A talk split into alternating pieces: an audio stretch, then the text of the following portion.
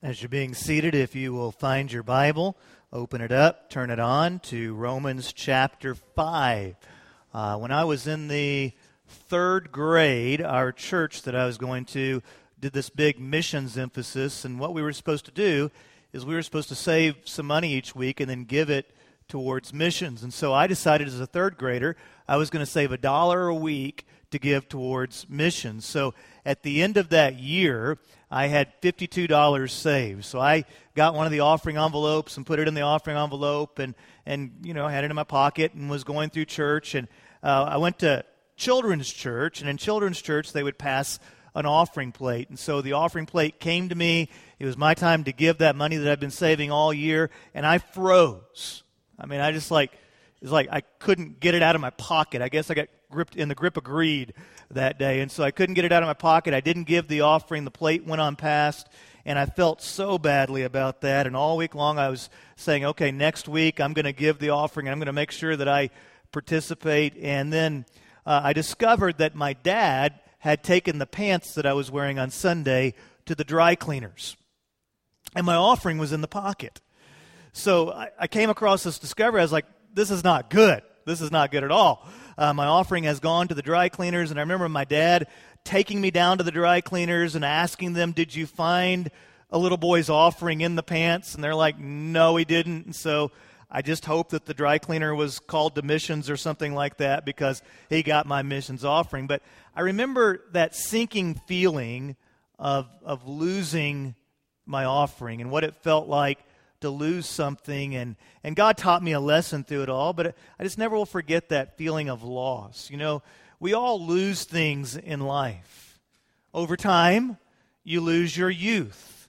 There was a time where you could run a mile in under five minutes. And now, if you try to run a quarter mile, you have an asthma attack. Sometimes you lose things. Anybody lose your keys this week? Anybody lose your children this week? Yeah. My parents like used to leave me all the time. They just forget about me. Uh, but I always found them. But anyway, it was tough, you know. Sometimes we lose important parts of our life. I was I was struck this week by the verdict of Aaron Hernandez. This young man, 25 years old, uh, sentenced to life with no parole for first degree murder. And he had had a $40 million football contract. Threw it all away all of his fame, all of his fortune, threw it all away because of a foolish decision. Sometimes the losses of life sting, they cut. Sometimes we grieve loss. Whenever you lose somebody that you love, it hurts, and you grieve that loss. So today I want to speak to you about the one thing that you never want to lose. If you lose this, then life loses its joy. You become numb, you become cynical, you s- become skeptical, you find it hard to love people, you find it very difficult to trust anyone, and you rarely laugh. If you lose this, you lose interest. You quit caring. You quit trying. You're alive but you're not really living. You're present, you're here, but you're not really present. If you lose this, you're no longer free. Your life will probably be full of conflict. You very likely spiritually will feel isolated from God, and you will often be overwhelmed by your problems. This is one thing that you never want to lose. Now take a moment and guess what I'm talking about. Just go ahead and talk to the person next to you and take a guess at what I am talking about.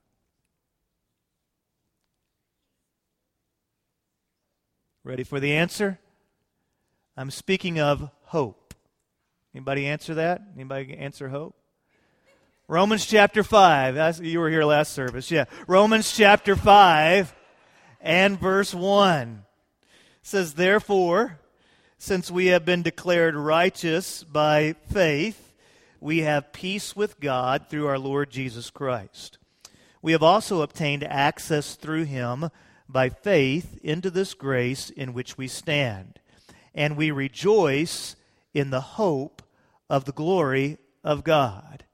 Now, we've been in this series called The Big Picture, and we've been trying to look at some of the big picture themes of Christianity. And hope is one of the big picture important words of the Bible. You go all the way back to the beginning of the story, and Adam and Eve had the tree of life as a symbol of hope. Noah, after the flood, had the rainbow.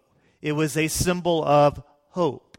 The story of Moses as he leads people that were in slavery out of bondage into liberation, taking them to a new land. That was a story of hope. Whenever you read of King David facing off against Goliath and overcoming Goliath through God's power, it's a story of hope. The young Queen Esther who had risen to the throne due to her beauty, becomes a person of great courage whenever she saves her people from certain genocide. And it's a story of hope. The young woman Ruth, who loses her husband early in life, she leaves her homeland and begins life anew, is a story that inspires within us hope. The lady Rahab, who found grace even though in her past she was a prostitute, and with her past so dark, found hope in Christ. Nehemiah, the man who led the people of exile back to Jerusalem, and there they rebuilt the walls of the holy city and began life again in their homeland. It's a story that inspires hope. Mary, this poor girl that nobody really thought much of, chosen by the God of the universe to give birth to his son. It inspires within us hope. When you read the story of Jesus and how he ministered to people, how he healed the blind, fed the hungry, walked on water, the stories and lessons that he taught, they inspire within us hope. The despair of the cross gives way to the light of the resurrection, and in so doing, it inspires within us hope. The reality that when we believe in Christ, that our sins can be forgiven and we can be found righteous before God. It's a story of hope. The reality that this life is not all that there is, but that there is life everlasting and that heaven is a real place and that we can be with God for all eternity. They all inspire within us hope. You see, the story of God teaches me that in my sin, I was at war with God. I was trapped in my flesh, trapped in my body, a slave to the temporal, to the elemental forces of the world, as the Apostle Paul liked to say. All I had was this, this world around me, those things which are empirical. From dust I came, and to dust I shall return. But then the story of God says, Our Lord, who is rich in mercy and abundant in love, sent his Son. And the story of Christ is the story of God doing something that we could not do for ourselves. Jesus lives the life that we could never live. And Jesus dies on the cross for your sins and mine.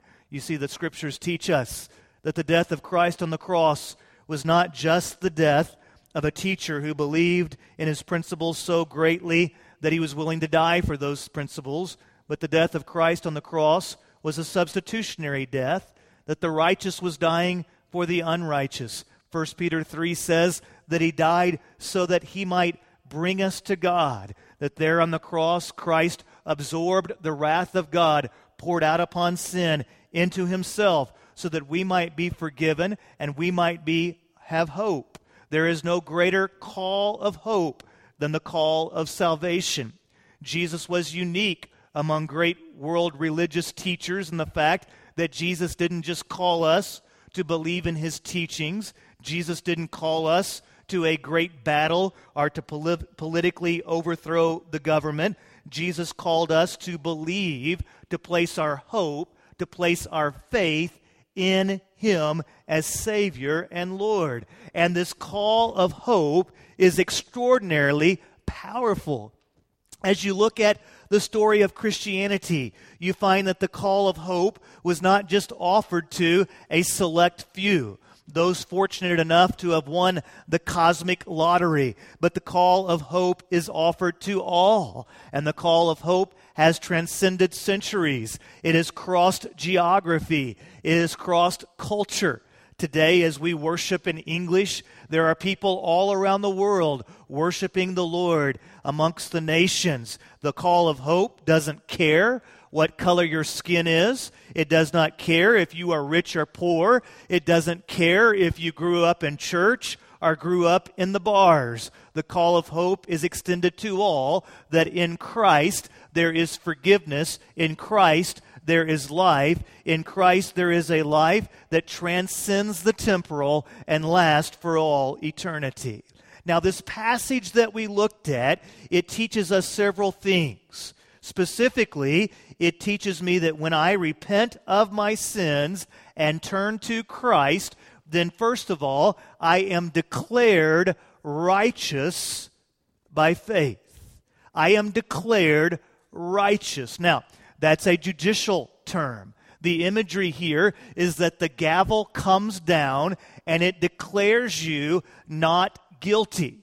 Even though you were guilty of sin, God declares you not guilty because now, in your faith, He sees you in Christ. And so you are righteous because spiritually, God sees you in Christ. Secondly, the passage teaches me that I have peace with God through Christ. Because I'm in Christ, instead of being at enmity with God, I now have peace in my relationship with God. Thirdly, access has been granted.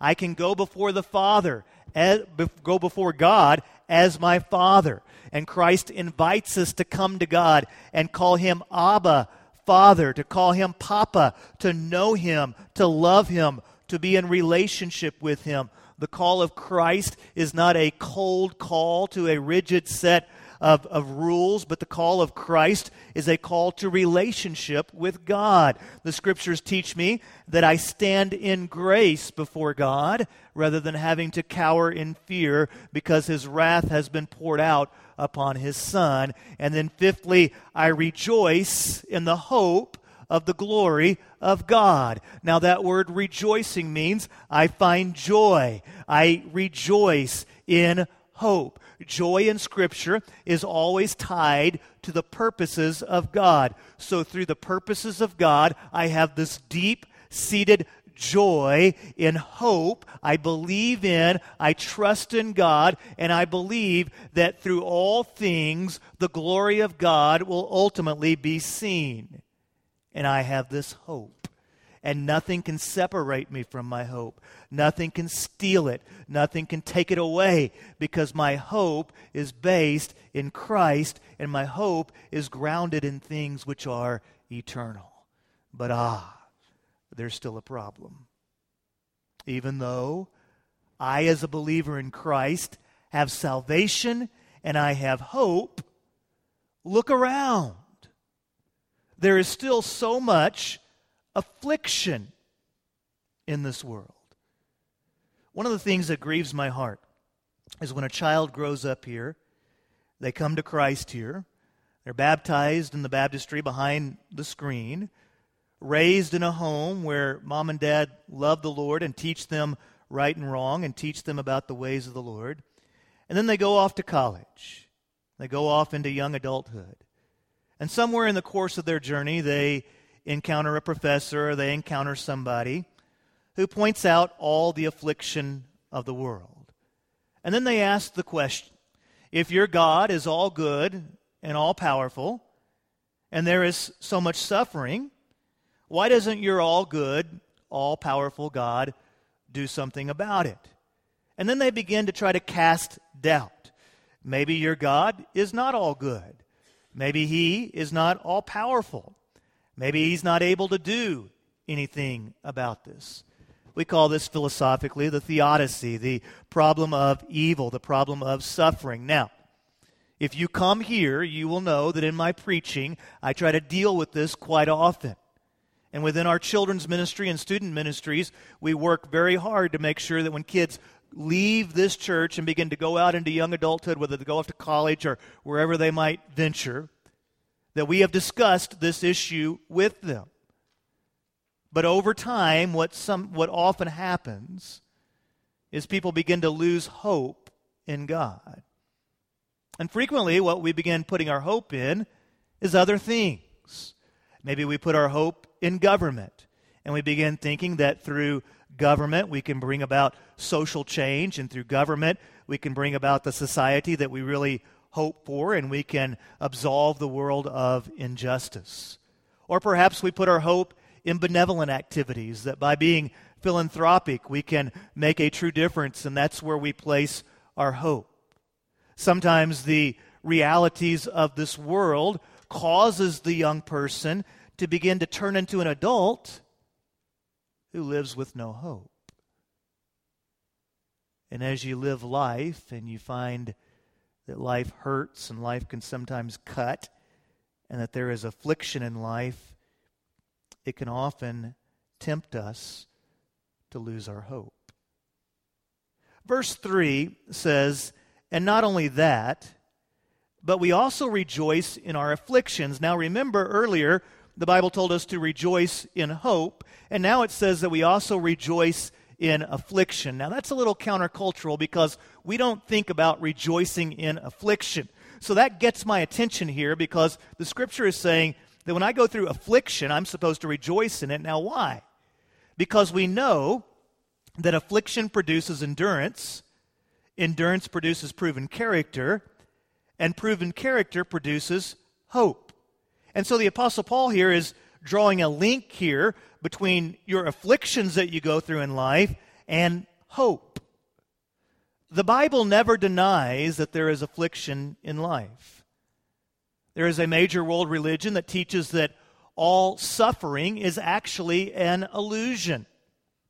That it may appear to you as suffering, but that what it's actually intended to do is make you stronger and draw you closer towards uh, emptying yourself of greed and desire. The scriptures teach us that there is such a thing as evil, that there is injustice in this world, that when we lose somebody that we love, even if we know that they are going to be with the Lord, grief stings, it hurts, that life often cuts. And so the story of God is a story in which hope prevails in spite of affliction. And in God's story, affliction and suffering actually lead us to greater hope because they remind us that what we have here is temporary and they draw us to place our hope in those things which are eternal. So the Bible says that when you go through those afflictions, it produces endurance. Now, that word endurance means patience, staying power. It's when it's easy to quit and you remain. Practically speaking, it could be the couple who comes here today and you're going through a rough time in your marriage right now. And it would be real easy to quit. It would be real easy to give up on those holy vows that you made to one another and go your separate ways. But instead, you make the decision to come together, work together, and renew your love and not quit. It's the parent whose child is in a rebellious stage. And you see them making unwise decisions. And you believe that there are consequences ahead that you do not want to see your child go through. And yet you continue to love them and help them and try to be an encouragement however you can be and try to speak wisdom into their life in a loving way because you're not going to quit on the responsibility that God has given you to love your children. It's the young person who graduated high school, went out into the real, real world, and discovered that life does not give you participation trophies. Discovered that life can be cold, that it can be hard. It's the guy who stayed up too late last night, and right now you're struggling to stay awake through this sermon, and you're trying to pry your eyes open, and yet you have hope that soon this affliction will be over and life will be better. The Bible says that when you endure, it leads you to proven character. So we have affliction, which leads us to endure, and then that endurance leads us to character. Now, that word character means one who has passed the test, one who has proven themselves trustworthy. So, in the marathon of life, character is not found on the starting line. Character is seen at the finish line. Character is found when you feel like quitting, but you keep on running. Character is found when those around you give up faith and tell you to take the easy route, but instead you keep on believing, you keep on hoping, and you keep on pressing forward, doing that which you know is right. Character is found when you run out of strength, but you dig deep within and you find the Spirit of God gives you the power to keep on going, keep on moving, even though everything within you wants to quit. Character doesn't quit because character refuses to lose its hope. And whenever you persevere through affliction, God builds within you a godly character and it leads you to have a hope in those things which are eternal. Verse 5 tells us this hope will not disappoint us because God's love has been poured out in our hearts through the Holy Spirit who was given to us. So, two important ideas here. First of all, the hope that you have in God is not going to disappoint you. Secondly, we see evidence that that hope is valid through the Holy Spirit that God has blessed us with. Now, hope's a tricky word because if you place your hope in the wrong things, they're going to disappoint you. And if you continually place your hope in the wrong things, eventually you're going to give up on hope. You do that over and over again, and you become that lonely, calloused person that I talked about earlier. In 2012, only 57.5% of the voting population in the United States voted in the presidential election. In 2014, at the midterms, only 36.4% of the voting population went out and voted. If you watch news channels, you'll find the pundits discussing why is it that more people don't go out and vote? And they give all sorts of different reasons. Well, maybe it's in the candidates, maybe, uh, you know, whatever. I, I would submit to you that one of the main reasons why people didn't go out and vote is because they've lost hope. People have placed their hope in government and thinking this is the way that we're going to change the world, and they've been disappointed. They've been disappointed. And so eventually they begin to think that's not the avenue.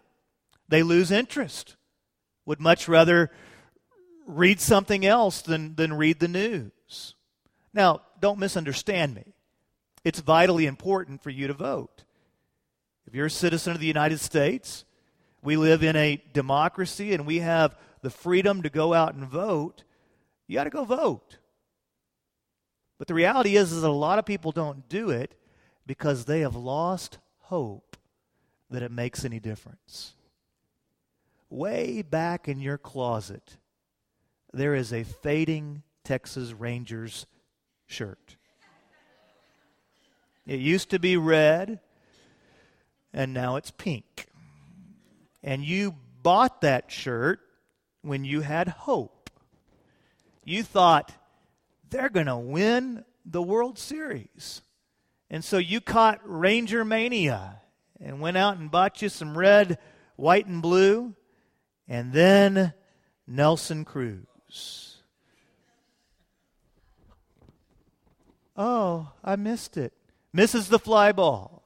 And then Nolan leaves, and then Napoli and Josh, Ian, Michael all leave. And then Yu gets hurt. And so now, instead of a hopeful Ranger fan, you're a disappointed Ranger fan. It's gotten so bad that you're hoping that Josh can make a comeback to revive the team.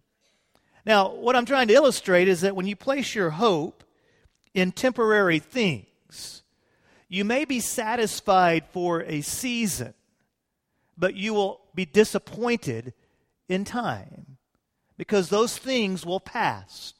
So it's vital that you place your hope in things that last forever. In John chapter 14, Jesus tells his disciples, I'm leaving you for a while. Well, naturally, they're, they're disappointed. And so they ask him, Can we go too? And Jesus tells them no. But then he says to him, to them, I'm not going to leave you guys as orphans. I'm going to send you a counselor. He tells us the counselor is the Holy Spirit. And he says the Holy Spirit is going to guide you. And so when you go through those difficulties, I am sending you the Holy Spirit of God to walk with you because I will never leave you nor forsake you. And the Holy Spirit of God will constantly remind you to turn your attention to God and not be overcome by the afflictions of today, but to place your hope in those things which are eternal. He tells us in John 14, the Holy Spirit will be with you forever. And then he reminds us, I too will come back for you. The reason why a lot of Christians lose hope when they face criticism or affliction is because somewhere along the line we have turned to the wisdom of ourselves rather than trusting in the wisdom of the Holy Spirit. You see, when we come before the cross and we embrace Jesus as Savior and Lord, we place our hope in Him, and we're to remain in Him. Our hope is found in Him. It is the hope that we have in the Savior that's going to sustain you through this life. But for many of us, we bow before the cross, we receive the forgiveness of the Savior, and then we get up and live life as if we're the ones that are God.